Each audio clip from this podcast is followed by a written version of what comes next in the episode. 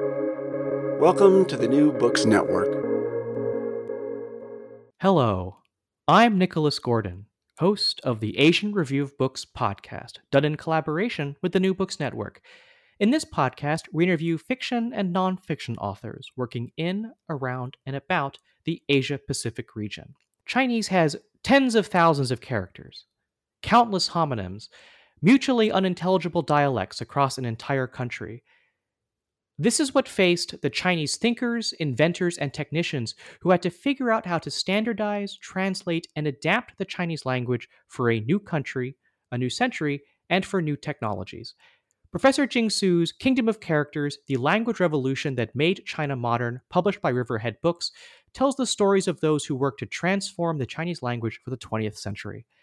Jing Tsu is the John M. Schiff Professor of East Asian Language and Literatures at and Comparative Literature and Chair of the Council on East Asian Studies at Yale. She specializes in Chinese literature, history, and culture from the, from the 19th century to the present and received her doctorate in Chinese Studies from Harvard. A Guggenheim Fellow, she has held fellowships and distinctions from Harvard, Stanford, Princeton Institutes. Today, Jing and I talk about thinkers and technicians, those who toiled to make the Chinese language work for typewriters, telegraphs, and other important technologies. So, Jing, thank you so much for joining me on the Asian Review Books podcast. Perhaps it's best to start with the big picture. You know, what is it about the Chinese language that made it so challenging to adapt for technologies like the typewriter, the telegram, or computers? Well, I think the best way to start um, is actually to think it through the lens of the English alphabet. Now, the alphabet has 26 letters. And once you learn those 26 letters, what they sound like, how to write them, you can basically compose any word that uses the Western alphabet, right? That's most, that's basically all of Europe, Euro, Indo-European languages. So it's actually a very cost-effective way of learning a system of symbols where you attach sound to um, graphs and then begin to use them immediately. Now, Chinese character writing system is quite different. First of all, there's not 26 letters. Um, there's instead tens and thousands of characters, and they d- cannot be recycled easily to compose other characters um, unless you really know the rules and the how it's composed. So from the start, you can see how you're really dealing with a system that would have had a very difficult time trying to break through the bottlenecks of speed, efficiency, and precision. Basically, all the requirements of any Western um, global communications technology. So, your book starts, I think, with the effort to find a national tongue um, which ends up being Putonghua. Uh, how does Putonghua become kind of the, the quote unquote national language of China, and how did it win out over all the other Chinese dialects? Well, this is a story when we think of you know globalizing a Chinese language. So what we don't think about is actually well, actually Chinese would have to understand one another first and try to figure out a way of communicating given the hundreds, if not thousands, of dialects, right? Depending on when and how you count. And the issue with that is the people from the north couldn't really understand people from the south. And this had been amply reported in court documents where, for instance, uh, officials who were in charge of distributing famine relief in the countryside will often complain the fact that it's very difficult to, it's almost like going to a different country. And so for the Chinese, that was key. Also, because if you think about early 20th century, now that was really the awakening of national consciousness. The last empire was on its last legs, and people really thinking about how language right? The, the fact of having an educated citizenry was going to be critical for the modern age. And of course, to do that, you have to make sure that the Chinese actually can learn and that literacy is not going to be a huge stumbling block, but instead a kind of mm, democratized process for all. So the basis of Putonghua really came with these different regions of speakers contending to be that one unifying standard. And one of the things they tackled was basically how the national language would sound, which took place in the conference in 1912. But this was really due also to the efforts of this one person, a kind of old style Mandarin who basically whose career straddled the last empire and the modern nation. You know, he himself came from a distinguished family who basically served the empire as soldiers. So his grandfather fought the British. His own brother died in defending the empire. So this this particular person, Wang Zhao was his name, uh, was really coming from a long line of people who wanted China to survive. They didn't necessarily think about toppling the government. But of course, you know, he's actually from Tianjin. So when he set out to essentially modernize the Chinese script with what he came back as um, Mandarin phonetic alphabet. Now, I say came back because Wang Zhao was wanted. He he was actually part of the 1898 failed reform and became an exile in Japan with Liang Qichao. And he was very much wanted as a kind of a fugitive and outlaw. And he stayed in Japan for two years, but then this burning desire in him to come back and somehow save China through its language um, that was that motivated him to basically sneak across the, across the border back to the empire, um, disguised as a Buddhist monk a fake Buddhist monk, of course, from Formosa, from Taiwan. And basically, in the subsequent decades, he really tried very hard and was successful at essentially pushing through his Mandarin alphabet, um, outmaneuvering all the Southern delegates. It was quite, as I described in the book, it was quite a contentious, a dramatic scene, as we know from um, firsthand witnesses who left us these valuable accounts to mine. So let's move on to kind of the first technology you deal with um, in Kingdom of Characters, which is the typewriter. Um, now, as you mentioned in your first answer, you know, uh, English has 26 letters. Um, Chinese has tens of thousands of characters, which would sound like it would make it be very difficult to then translate to a mechanical typewriter. How did the various Chinese inventors um, try to solve this problem? And this is really the big breakthrough of the 20th century in many ways because they learned how to think about Chinese character writing differently. So, you know, traditionally characters are kind of tagged or they're organized by radicals, which is really this one uh, particular component of the character that you take as a classifier because you can see it recur in other characters. And so when the first um, uh, inventory was taken the Chinese character, these radicals were designed to basically um, group them into ways that can be better uh, organized and used.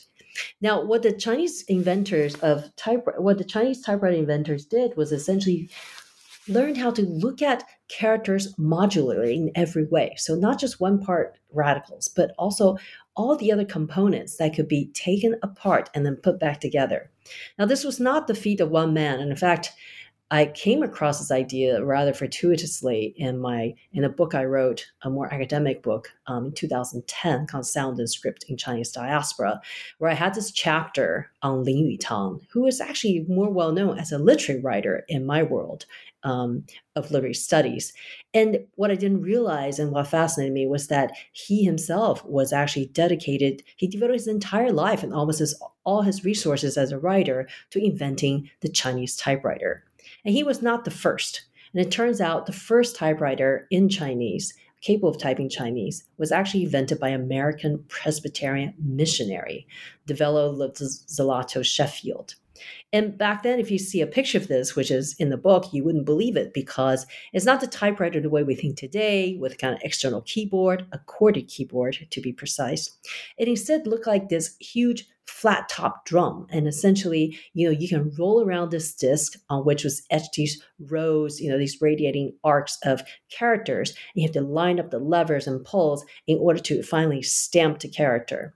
And so sheffield's idea was to okay you just accommodate the thousands of characters so this this disc drum typewriter obviously was very very cumbersome and difficult to use and what Lin Yutang ended up doing was to figure out how to map Chinese onto the alphabetic keyboard by breaking characters down into these components I was just talking about. And so that you can sort of attach them to the keyboard layout as you have it. And then through these different mechanisms that he, com- he designed, you put press press the keys together and then end up with a with a recombined character on the page. So it's essentially about how to think of Chinese as ABCs and then putting it back together again. And it seems like like the book is filled with all of these examples of um, of people trying having to kind of use all their creativity to kind of get uh, the Chinese language to work in these technologies that seem somewhat ill suited for it.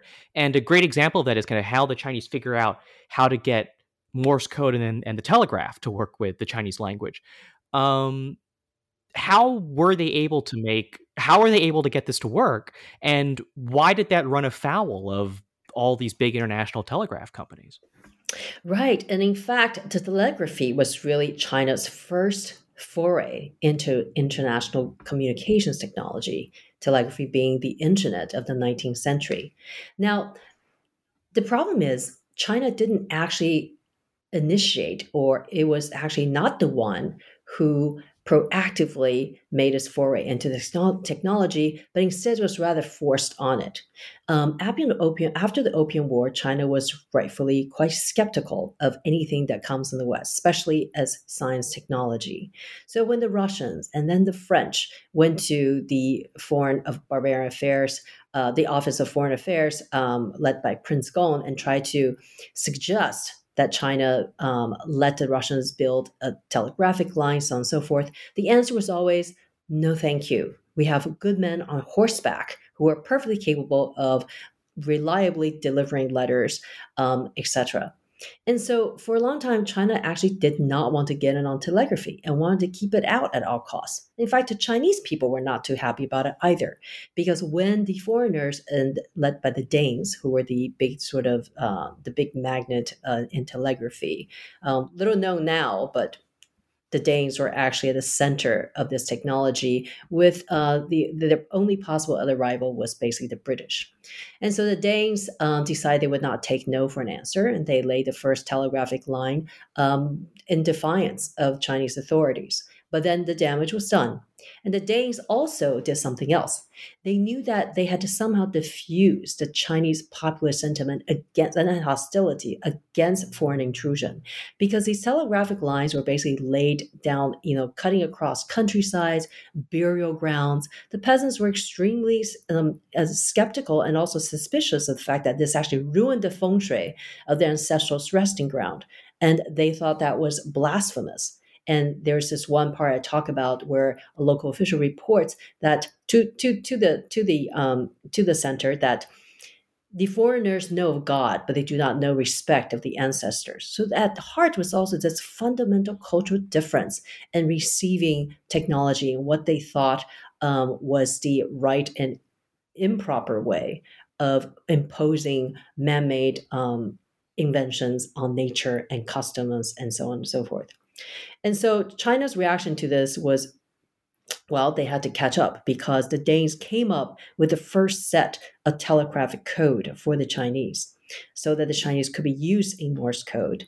And if you ever looked at Morse code, of course, it's these combinations of dots and dashes for each letter of the 26th alphabet, and then another set for numbers 0 to 9.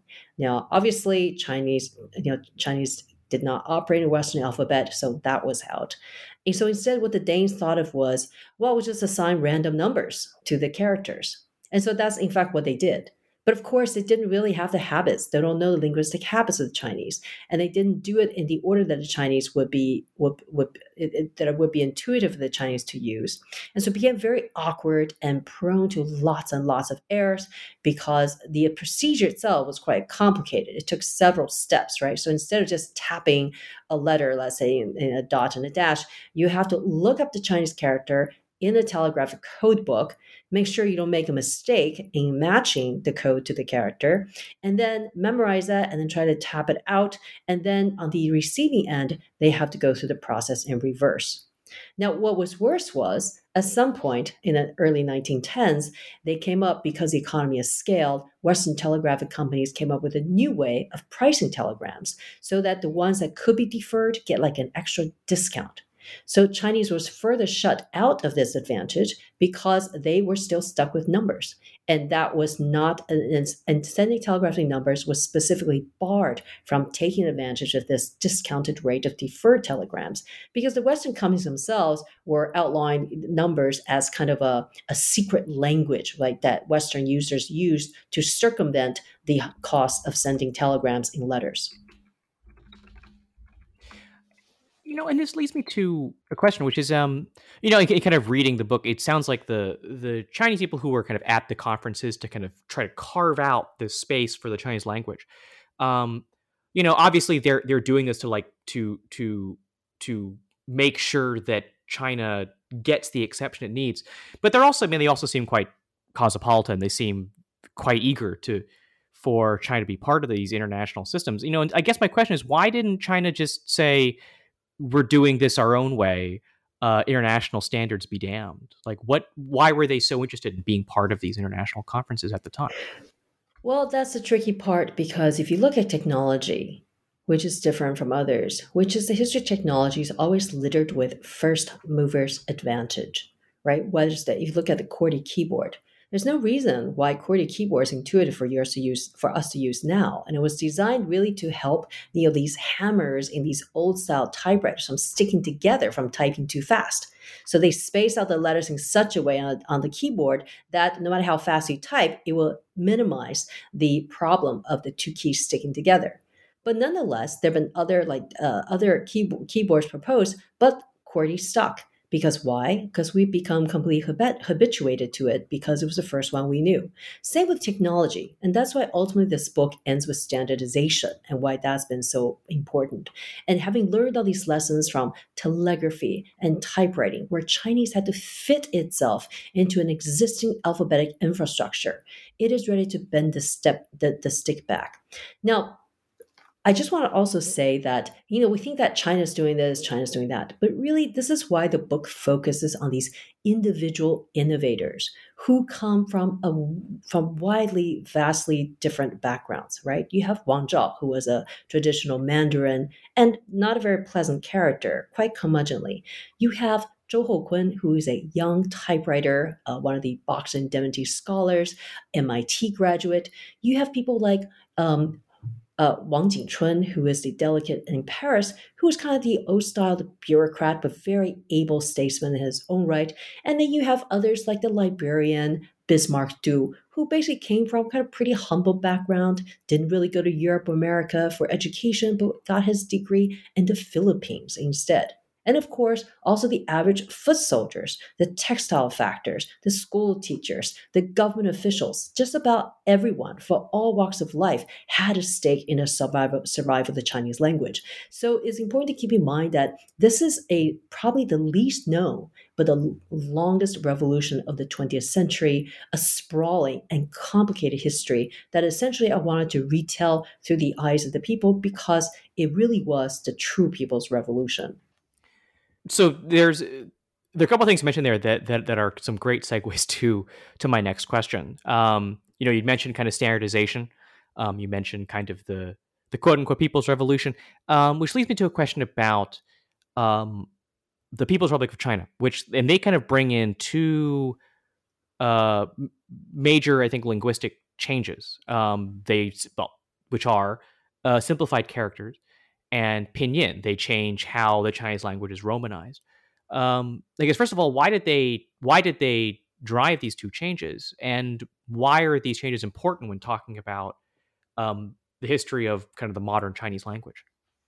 I'm so glad you asked that because in some ways, this is if you ask the average person, let's say someone in the field of Chinese studies or even outside, that's probably one of two things they know about the Chinese language. Like, were the characters simplified? And yeah, what is that thing called pinyin, right? Which means the P sounds together, which is the standard romanization for Chinese that we still use at the moment. Um, and so, what I do in weaving these known histories into these unknown episodes in unknown innovators' lives is to show how this actually way started way before the communists. So, the first ones to to uh, propose simplified characters were actually the nationalists, tracing back to the article that was published as early as 1909, and they actually put forward the first set of simplified characters in the 1930s, but it didn't go through because the first half of the 20th century was filled with revolutions and wars. The political atmosphere was not stable enough to implement any long lasting policy change. And so language was inevitably a casualty in that process. And also, there was resistance. As there ha- has been throughout this process, from within the Nationalist Party and others who felt that you cannot do, you should not touch anything of the Chinese character. There's something sacred and sanctified about how the script has survived all these years as kind of a, a lineage and sort of core, um, um, a, a, core uh, heritage of Chinese tradition and culture. As for the topic of Romanization, also this did not start with the communists. This built on the earliest, these wide samples we have that you can actually see very well in the Vatican Library in Rome. If you look at the first missionary bilingual dictionaries that were composed either Portuguese Chinese or Chinese French or Chinese Latin, so on and so forth, these were the first Romanization examples that we have.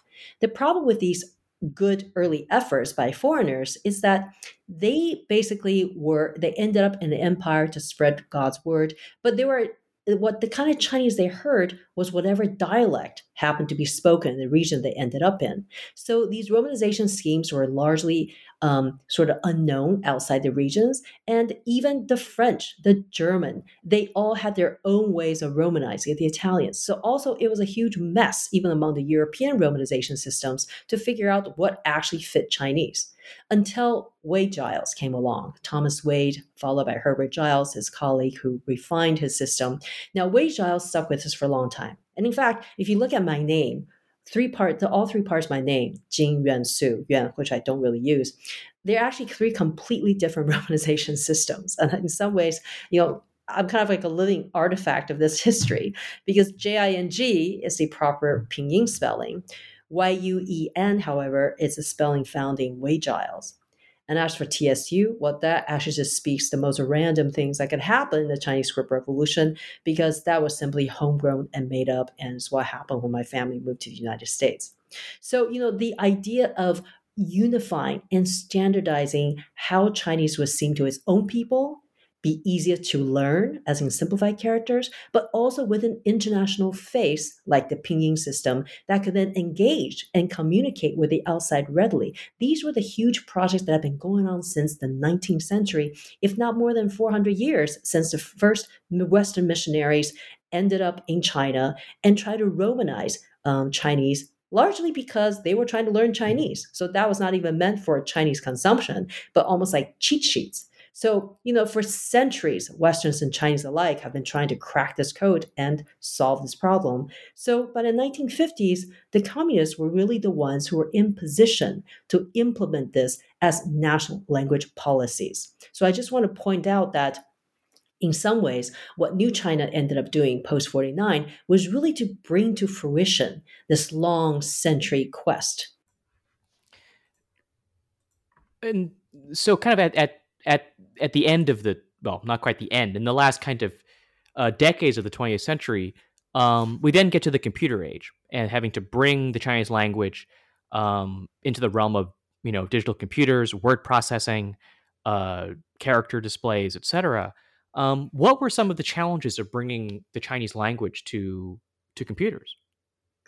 Well, I would say if you look at this this this question from the perspective of the present, you will have to recognize that to get Chinese into the computing age, the digital age, right? To be able to use Chinese on your laptop, to be able to uh, uh, use voice recognition to dictate into your phone, to send, send text messages, um, to do text search, um, to do automatic translations, to do natural language processing all of these very cutting edge technologies now, right, that hold the future in 5G, artificial intelligence, so on and so forth, all this had to depend on how do you use Chinese character in the computer. And so that was vital. Chinese information processing was at the center of this project 748 that I talk about in chapter six, which was really China's first national, nationwide, large scale um, technological project to try to get Chinese language into digital form. And they had they faced a critical question at the time because at the time people talked about how well you know why don't we just create an ecosystem of Chinese own, a computing system that doesn't, you know, put us behind anymore, but something that we can just build ourselves. But the fact is, in the 70s, it's really too complicated. China was not in the position, right, coming out of Cultural Revolution. It was decades behind the West in terms of scientific and technological development. And so again, the idea was how do we then somehow piggyback on this global infrastructure that already exists right? And then think about bending the stick back later, which I think is very much where we are now at the present, where Chinese companies like Baidu basically leads in natural language processing uh, for Chinese language and translate uh, translation processes. So I think the question is, what what of the modern what in the modern technological world where China is concerned, did not rely and absolutely require this first step in the 50s and 60s and 70s, where you systematize and standardize Chinese and then try to put it into the computer. So to computerize Chinese, to digitize the Chinese language, was the door that will open to all other doors. You mentioned kind of throughout the interview, kind of about um, you, you mentioned the the kind of the first mover advantage you know the idea that a lot of these technologies were kind of made in um, in the West. It meant that they were structured around Western languages, specifically the English language. Um, and I guess I kind of wanted to take a bigger picture view, which is it, it, sounds like the 20th century has always been this struggle where it's like Chinese has always been um, ill suited to these new technologies. Um, and I guess do you think is it is it is it entirely due to the to the first mover advantage, or is there something just about the structure of Chinese itself that makes it tougher to translate? to new technologies? I'm so glad you asked that question because then I can tell you actually the original question that led me to write this book was, in fact, what you just asked. Like, is there really an intrinsic technological or cognitive difficulty or challenge posed by ideographic character writing, right? Is it actually harder? Does it put us behind to read and learn and think in Chinese as opposed to English? And in pursuit of this question, and in preparation uh, before I started writing this book, I actually was um, I was reading very widely and came across the neuroscience of reading, which was kind of a niche or sub area in neuroscience. And I tracked down these two neuroscientists, one in Paris and one here in the United States, who, independent of one another, found was working on this idea of, you know, what in our brain allows us to read and what is the path by which we learn language. And if you think about it, the history of writing system is 5,000 years old. So, evolutionarily speaking, humans could not have evolved fast enough to have a neural capacity specifically designated to read languages, written languages. So it turns out it is actually built on an earlier infrastructure, neural infrastructure, that is basically there to recognize patterns to help us orient ourselves in space. And so, this idea, I think, of is it really something intrinsic about Chinese that makes it harder to learn or it's more cumbersome? I think it's actually kind of a, a wrong, the kind of false question to ask because it is about kind of adaptation, about what under any environment, like whatever. Because if you think about it historically, before the Western alphabet came along, Chinese was actually the ABCs of the region. It was used in Korea, it was used in Japan, and the Vietnamese actually used it as a kind of phonetic writing system to sound out their own characters. So this opposition that is generally um, uh, assumed between Chinese and alphabetic writing is kind of similar to how we tend to pretend that two civilizations are utterly diametrically opposed to each other and utterly different, whereas it is really a degree of difference. They have lots of shared similarities. Chinese writing system is also phonetic, but it's just not as strong a characteristic as its semantic cues if you look at the physical composition of the writing system. As for the alphabet, it is not just phonetic. You know, in the beginning, the Phoenician alphabet was also ideographic. The letter A, capital A, was supposed to resemble house. So, you know, these mis this how we came to be so divisive on the topic of linguistic differences is really a reflection of a kind of cultural, social, and political circumstance, which is what I emphasize again and again in the book. And this is actually a, a again a good a good segue to my next question, which is um, kind of where do you think the future of the Chinese language, um, where do you think it's going is going to be, and what is it going to look like? Um, I'm talking about things like you know um, the development of artificial intelligence, machine learning, better translation, speech to text, text to speech. A lot of these things that are coming out um, for mobile devices, for smartphones, um, and also I would like to add also coming out of China. China is is increasingly a leader in a lot of these technologies, at least on the consumer level. So, I guess in that sort of world, where do you see the future of the Chinese language going? Well, I think we're just seeing the beginning of how is re- redefining a kind of uh, digital world that is amenable to it. The kind of question that Chinese had asked in the 60s and 70s, like, why don't we build our own digital environment? Because that question was not possible then. But if you look at it now, the past five or six years, all the patents, almost majority of the patents in AI are filed by Huawei. If you walk into a cafe where there's a bunch of Chinese, you know, tap tapping on their texting on their phones in China, you know, you think that in the United States we have basically everybody's on a QWERTY keyboard and there's only one way of input. In China, there's more than a dozen. So there are lots of ways in which I think Chinese language is now at a great technical advantage because as learned it from both sides. It's learned it from the Western alphabet and now it knows its own strengths. It is um, becoming incredibly adept at segmenting, you know, sentences and speech so that, you know, when you talk to Alexa or Siri, I mean, all these I think AI voice recognition software that's being so that's going to become so important and perhaps even completely natural to us in 10, 15, probably five in the next five years, where when we come home, we you know let out a give you a voice command for lights to come on, or you know we're we're used to dictating. So essentially, we're kind of returning to a more natural language use environment where, I mean, I don't even need to point out. Look at the look at the comeback of ideographic writing or pictographic writing in the simple use of emojis.